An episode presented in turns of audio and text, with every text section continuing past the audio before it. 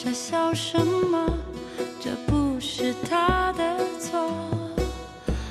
我跟你说故事的结果，你总是怀疑着。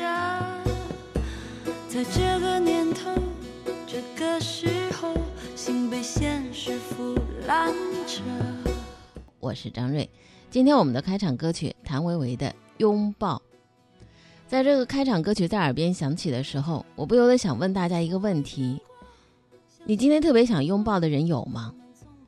或者说，在最近的一周当中，你拥抱过谁？我们有的时候忽略了一个非常简单的动作——肢体语言，其实也是忽略了自己的有效沟通和情感表达。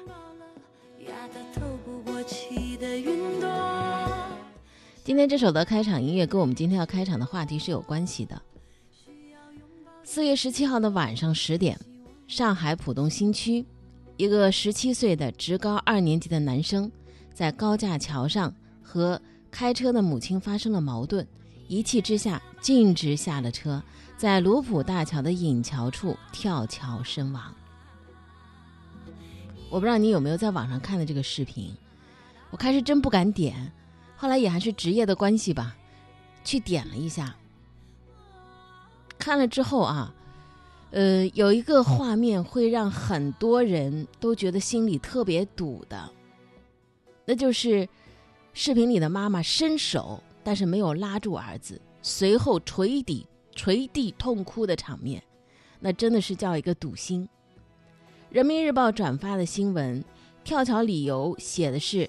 与同学发生矛盾，被母亲批评了几句，轻描淡写的几个字，全程不到五秒。一个十七岁的男孩，在还没有正式开始的生命，就像风中的树叶一样被吹走了。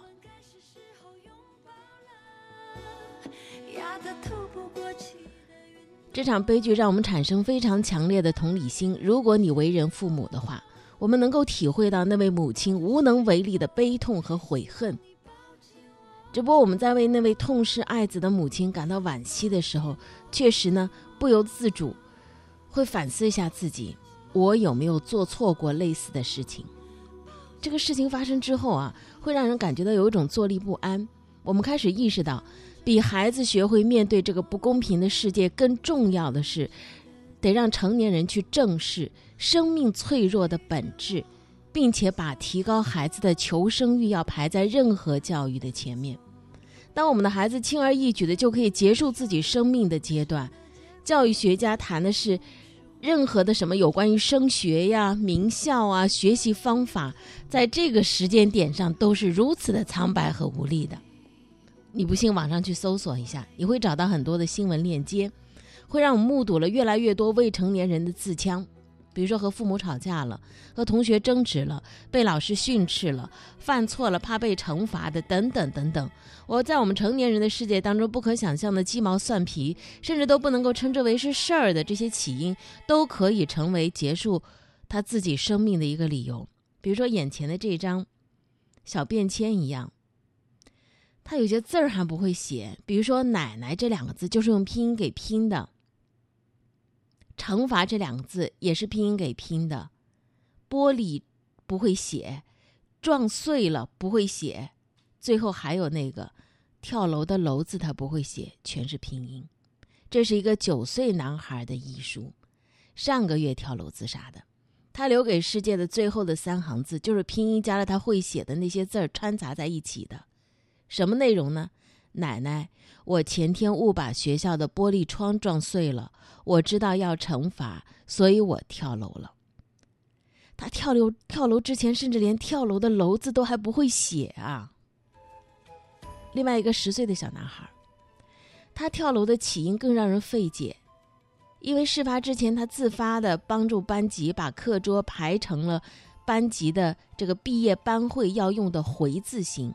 那因为老师还要上课嘛，就希望他帮忙还原复原。我还课还没上呢，但这孩子拒绝了。事情发生之后，人们回过头再去看视频监控，老师没有过激的言论，他也没有争辩什么，只是默默的一个人流泪坐了一会儿，然后决定给自己一个结局。在众目睽睽之下，从学校的露台一跃而下。北京大象儿童青少年卫生研究所的一份报告揭露出来的数字是非常可怕的。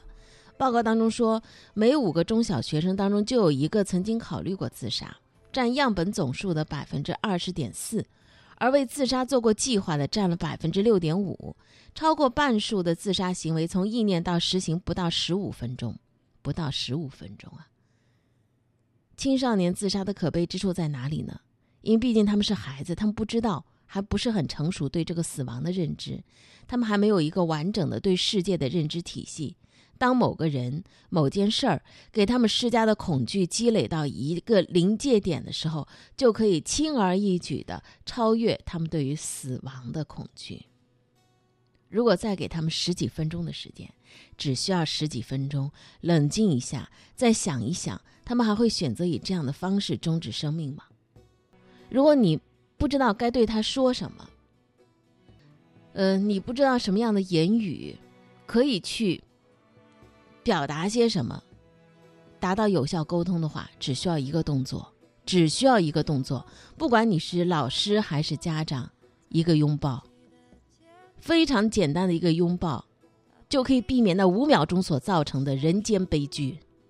这不是他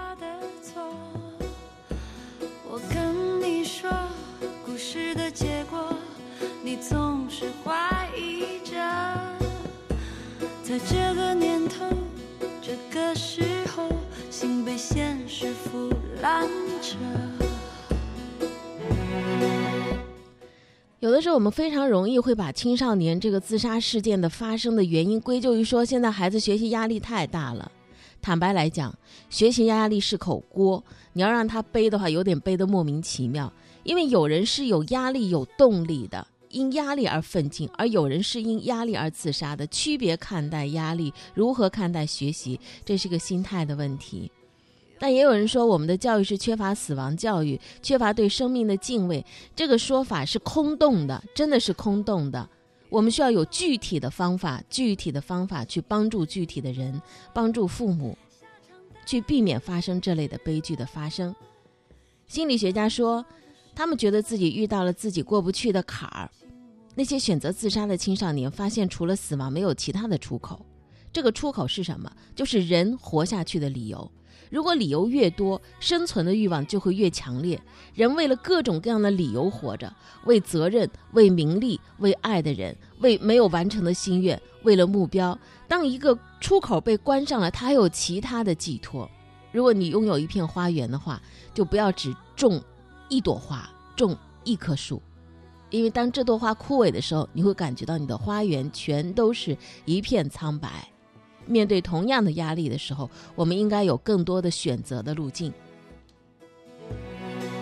如果这个世界上有很多的羁绊给你，那么你对于自己生命的这种渴望的程度会更高，自杀的可能性就会越小。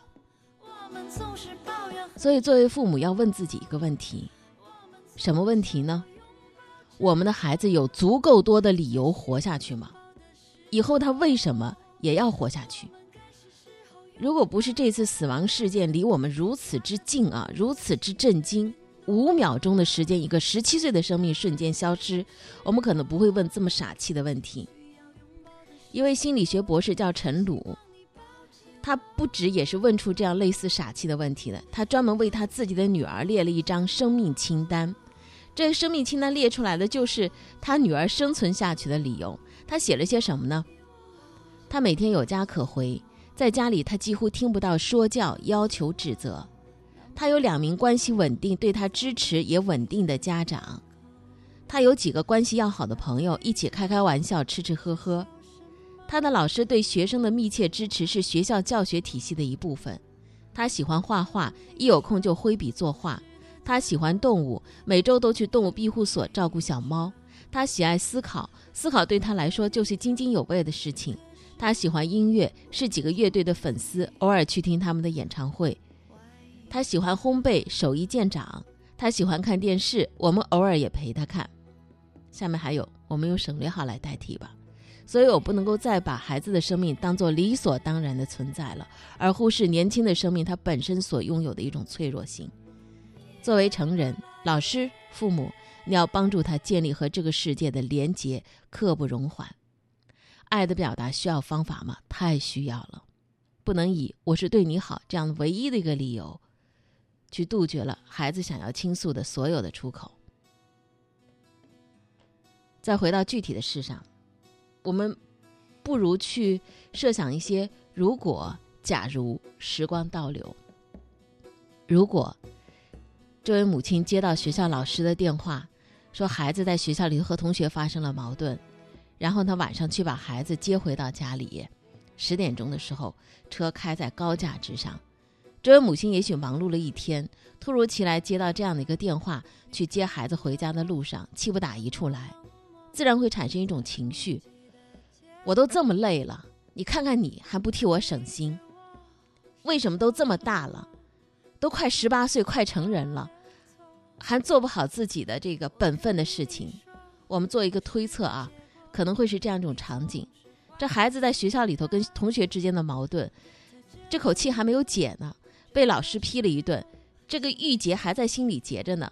结果在车上，他理想象当中，妈妈应该是给我。最强有力的情感支撑的人，劈头盖脸又是一顿，对他这一天来讲，也是一个情绪积累到一定的成熟，一个爆发的节点。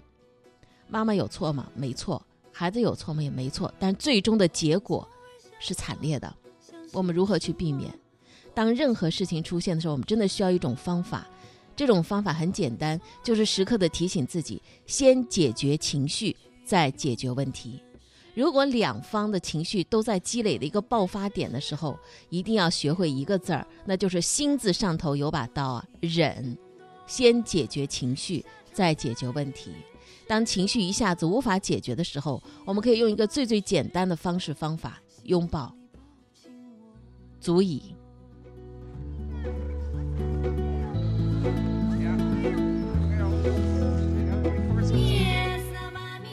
再回到开场的那个问题，这一周以来，有谁让你特别有一种想拥抱他的感觉？